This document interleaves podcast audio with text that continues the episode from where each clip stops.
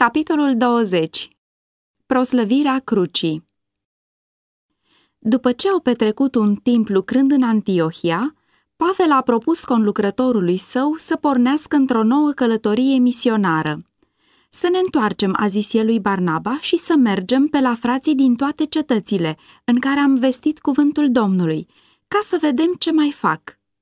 Atât Pavel cât și Barnaba erau plini de iubire față de aceia care primiseră de curând solia Evangheliei prin lucrarea lor și doreau să-i mai vadă odată. Pavel n-a părăsit niciodată această grijă iubitoare.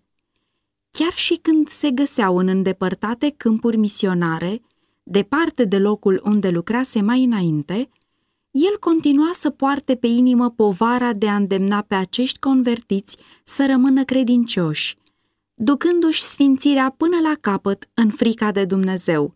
2 Corinteni 7 cu 1 Continuu, el căuta să-i ajute să devină creștini de sine stătători, care se dezvoltă, tari în credință, plini de zel și cu inima întreagă în consacrarea lor lui Dumnezeu și a lucrării de înaintare a împărăției sale. Barnaba era gata să meargă cu Pavel, însă dorea să-l ia cu ei și pe Marcu, care se hotărâse din nou să se consacre lucrării. Pavel însă n-a fost de acord cu aceasta. El socotea că nu este bine să ia cu ei pe acela care, în timpul primei lor călătorii misionare, îi părăsise într-o vreme de nevoie. El nu era dispus să scuze slăbiciunea lui Marcu de a fi părăsit lucrarea în schimbul siguranței și odihnei căminului. El a susținut că cineva cu atât de puțină statornicie nu era potrivit pentru o lucrare care cerea răbdare, sacrificiu de sine, curaj, devotament, credință, un spirit gata de sacrificiu și, dacă ar fi fost nevoie, chiar viața. Atât de aprinsă a fost neînțelegerea, încât Pavel și Barnaba s-au despărțit, ultimul rămânând la părerile sale și luând cu sine pe Marcu. Astfel, Barnaba a luat cu el pe Marcu și a plecat cu corabia la Cipru. Pavel și-a ales pe Sila și a plecat după ce a fost încredințat de frați în grija Harului Domnului. Călătorind prin Siria și Cilicia, unde au întărit bisericile, în cele din urmă Pavel și Sila au ajuns la Derbe și Listra, în provincia Licaonia. La Listra, Pavel fusese împroșcat cu pietre. Cu toate acestea, îl găsim din nou la locul primei sale primejdii. El era nerăbdător să vadă cum răbdau proba încercării aceia care primiseră Evanghelia prin lucrarea sa. El nu a fost dezamăgit, căci credincioșii din Listra rămăseseră tari în fața violentei împotriviri. Aici, Pavel l-a întâlnit din nou pe Timotei, care fusese martor al suferințelor lui la sfârșitul primei sale vizite la Listra și, în mintea căruia, impresia făcută atunci s-a adâncit cu trecerea vremii, până când s-a convins că era de datoria lui să se dedice lucrării de slujire. Inima lui era strâns legată de aceea a lui Pavel și el dorea mult să se împărtășească de lucrarea apostolului, ajutând la deschiderea de noi drumuri. Sila, tovarășul de lucru al lui Pavel, era un lucrător încercat, dotat cu darul profeției, dar lucrarea ce trebuia făcută era așa de mare încât se cerea să fie formați mai mulți lucrători pentru o slujire activă. În Timotei, Pavel a văzut pe unul care aprecia sfințenia lucrării unui slujitor al Evangheliei, care nu se speria de perspectiva suferinței și a prigoanei și care era dispus să se lase învățat. Totuși, apostolul nu s-a avântat să-și ia răspunderea de a instrui pe Timotei, un tânăr neîncercat în ce privește lucrarea Evangheliei, fără ca mai întâi el însuși să fi fost mulțumit în ce privește caracterul și trecutul vieții lui Timotei. Tatăl lui Timotei era grec, iar mama sa iudeică.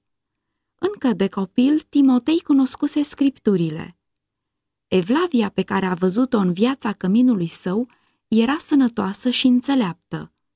credința mamei și a bunicii sale în profețiile divine era pentru el o continuă amintire a binecuvântărilor ce decurg din împlinirea voii lui Dumnezeu. Cuvântul lui Dumnezeu era regula după care aceste două femei cucernice îl călăuziseră pe Timotei. Puterea spirituală a învățăturilor pe care le primise de la ele l-au păzit curat în vorbire și nemânjit de influențele rele care îl înconjurau. În felul acesta, îndrumătorii lui din familie au conlucrat cu Dumnezeu în pregătirea lui de a purta sarcini. Pavel a văzut că Timotei era credincios, statornic și sincer și l-a ales ca tovarăș de lucru și călătorie. Acelea care l-au învățat pe Timotei în copilăria lui erau acum răsplătite prin aceea că vedeau pe fiul grijilor într-o strânsă părtășie cu Marele Apostol.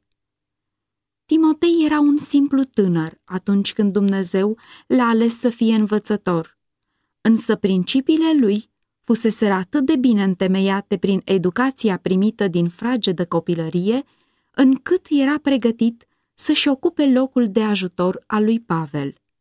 Și, deși tânăr, el și-a purtat răspunderile ca un creștin smerit.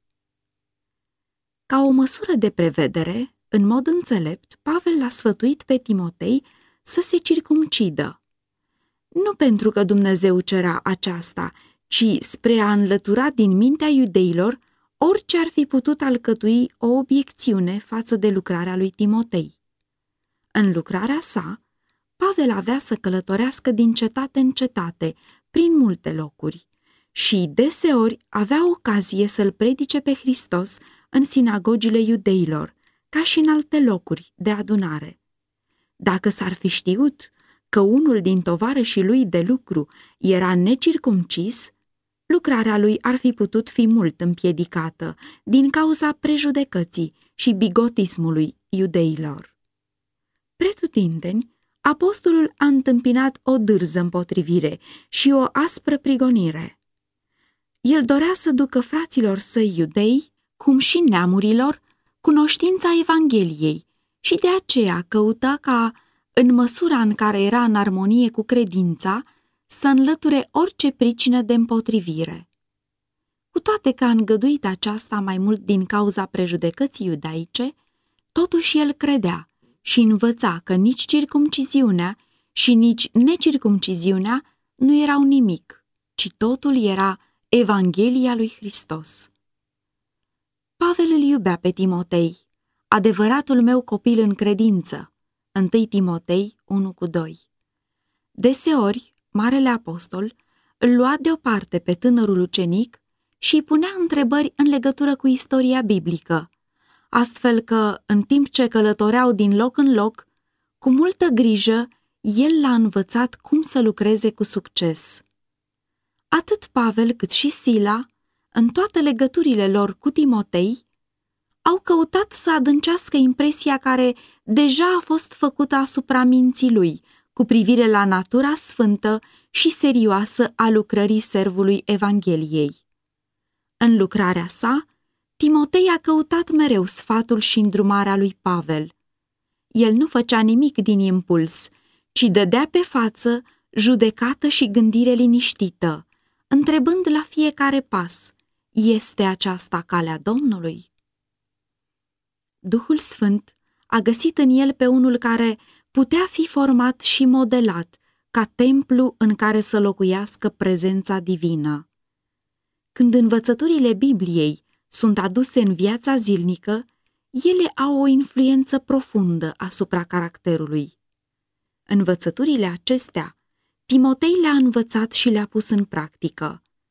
El nu avea talente deosebit de strălucitoare, însă lucrarea lui era de preț pentru că însușirile date lui de Dumnezeu le folosea în slujba înfățătorului. Faptul că el cunoștea din practică Evlavia îl deosebea de alți credincioși și îl făcea să aibă influență.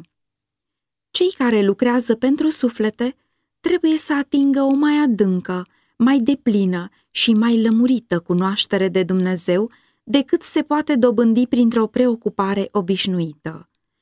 Ei trebuie să folosească toate energiile lor în lucrarea învățătorului.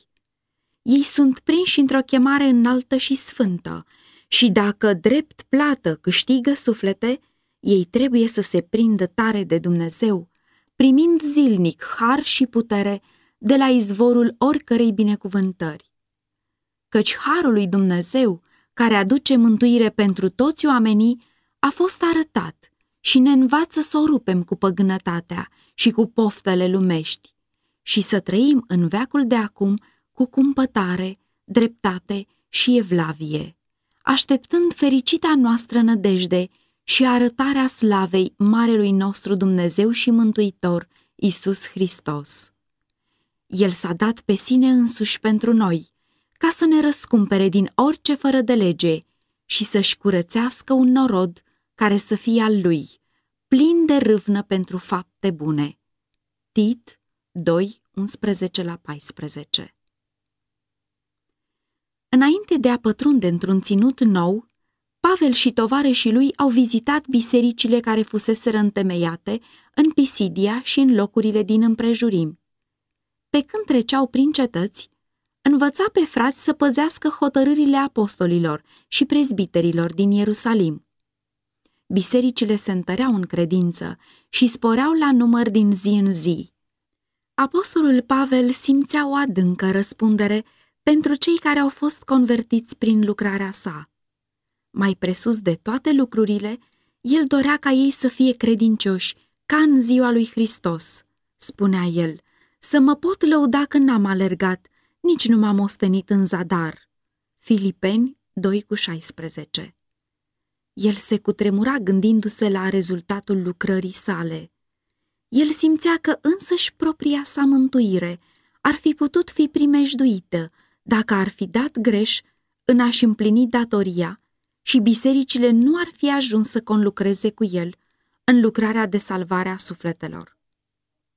El știa că numai predicarea nu era îndestulătoare pentru formarea credincioșilor, pentru a ține sus cuvântul vieții.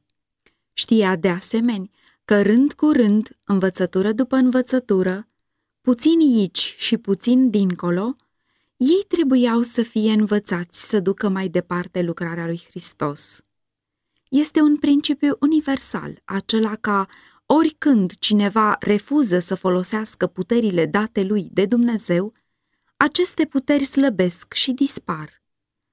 Adevărul care nu este trăit, care nu este împărtășit și altora, își pierde puterea lui dătătoare de viață și însușirea lui vindecătoare.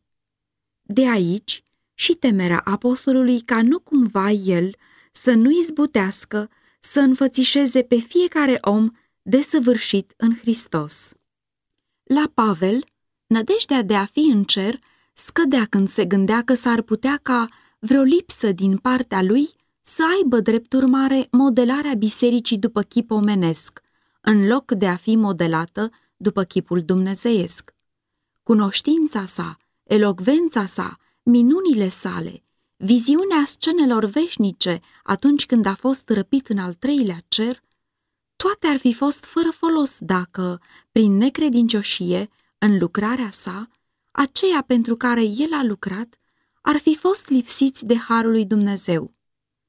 Și astfel, prin viu grai și prin scris, el a stăruit pe lângă aceia care îl primiseră pe Hristos să aibă o umblare care să-i facă în stare a fi fără prihană și curați, copii ai lui Dumnezeu, fără vină, în mijlocul unui neam ticălos și stricat, ca niște lumini în lume, ținând sus cuvântul vieții.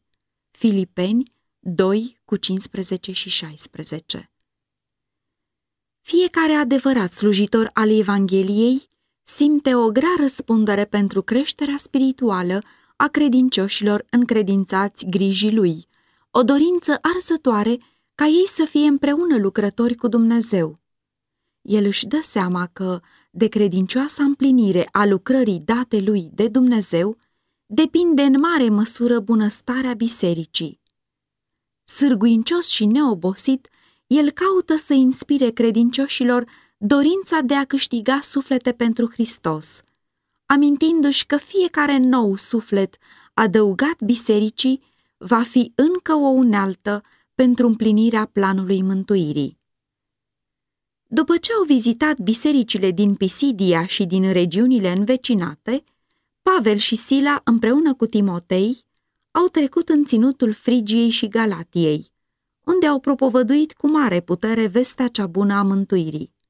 Galatenii obișnuiau să se închine la idoli, dar când apostolii le-au predicat, ei s-au bucurat de solia care le făgăduia eliberare din robia păcatului.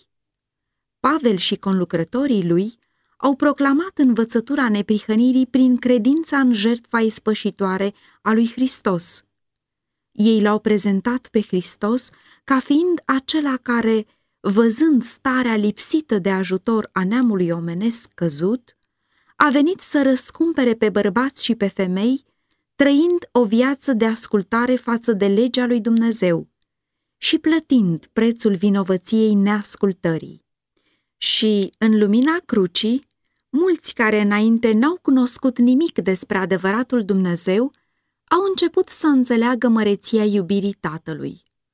În felul acesta, galatenii au fost învățați adevărurile fundamentale cu privire la Dumnezeu Tatăl și Domnul nostru Isus Hristos, care s-a dat pe sine însuși pentru păcatele noastre, ca să ne smulgă din acest veac rău, după voia Dumnezeului nostru și Tatăl. Prin auzirea credinței, ei au primit Duhul lui Dumnezeu și au devenit fii ai lui Dumnezeu prin credința în Hristos Isus. Galateni 1 cu 3 și 4 și 3 cu 2 și 26 Felul de viețuire a lui Pavel în mijlocul galatenilor a fost în așa fel încât mai târziu a putut spune Vă rog să fiți ca mine. Galateni 4 cu 12 Buzele lui au fost atinse cu un cărbune aprins de pe altar și a fost făcut în stare să se ridice deasupra nedesăvârșirilor trupești și să-l prezinte pe Isus ca singura nădejde a păcătosului. Cei care l-au auzit știau că el a fost cu Isus. Înzestrat cu putere de sus, el era în stare să compare lucrurile spirituale cu cele nespirituale și să doboare la pământ întăriturile lui satana. Inimile erau zdrobite atunci când prezenta iubirea lui Dumnezeu, descoperită în jertfirea singurului său fiu, unul născut, și mulți erau aduși să întrebe ce trebuie să fac spre a fi mântuit. Acest fel de a prezenta Evanghelia a caracterizat activitatea apostolului în toată lucrarea lui printre neamuri. Totdeauna el înălța înaintea lor crucea Golgotei. Noi nu ne propovăduim pe noi înșine, spunea el în anii de mai târziu a experienței sale, ci pe Domnul Hristos Isus. Noi suntem robii voștri pentru Isus. Căci Dumnezeu care a zis să lumineze lumina din întuneric, ne-a luminat inimile pentru ca să facem să strălucească lumina cunoștinței slavei lui Dumnezeu pe fața lui Isus Hristos.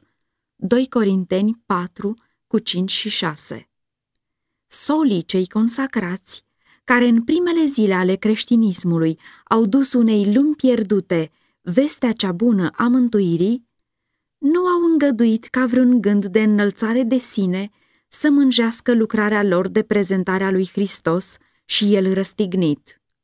Ei nu au râvnit nici autoritatea, nici întâietatea. Ascunzându-se în Mântuitorul, ei au proslăvit marele plan al mântuirii și viața lui Hristos, autorul și desăvârșitorul acestui plan. Hristos, care este același ieri, azi și pentru vecie, alcătuia centrul învățăturii lor. Dacă aceia care astăzi propovăduiesc cuvântul lui Dumnezeu ar ridica crucea lui Hristos mai sus și tot mai sus, lucrarea lor ar fi mult mai plină de succes.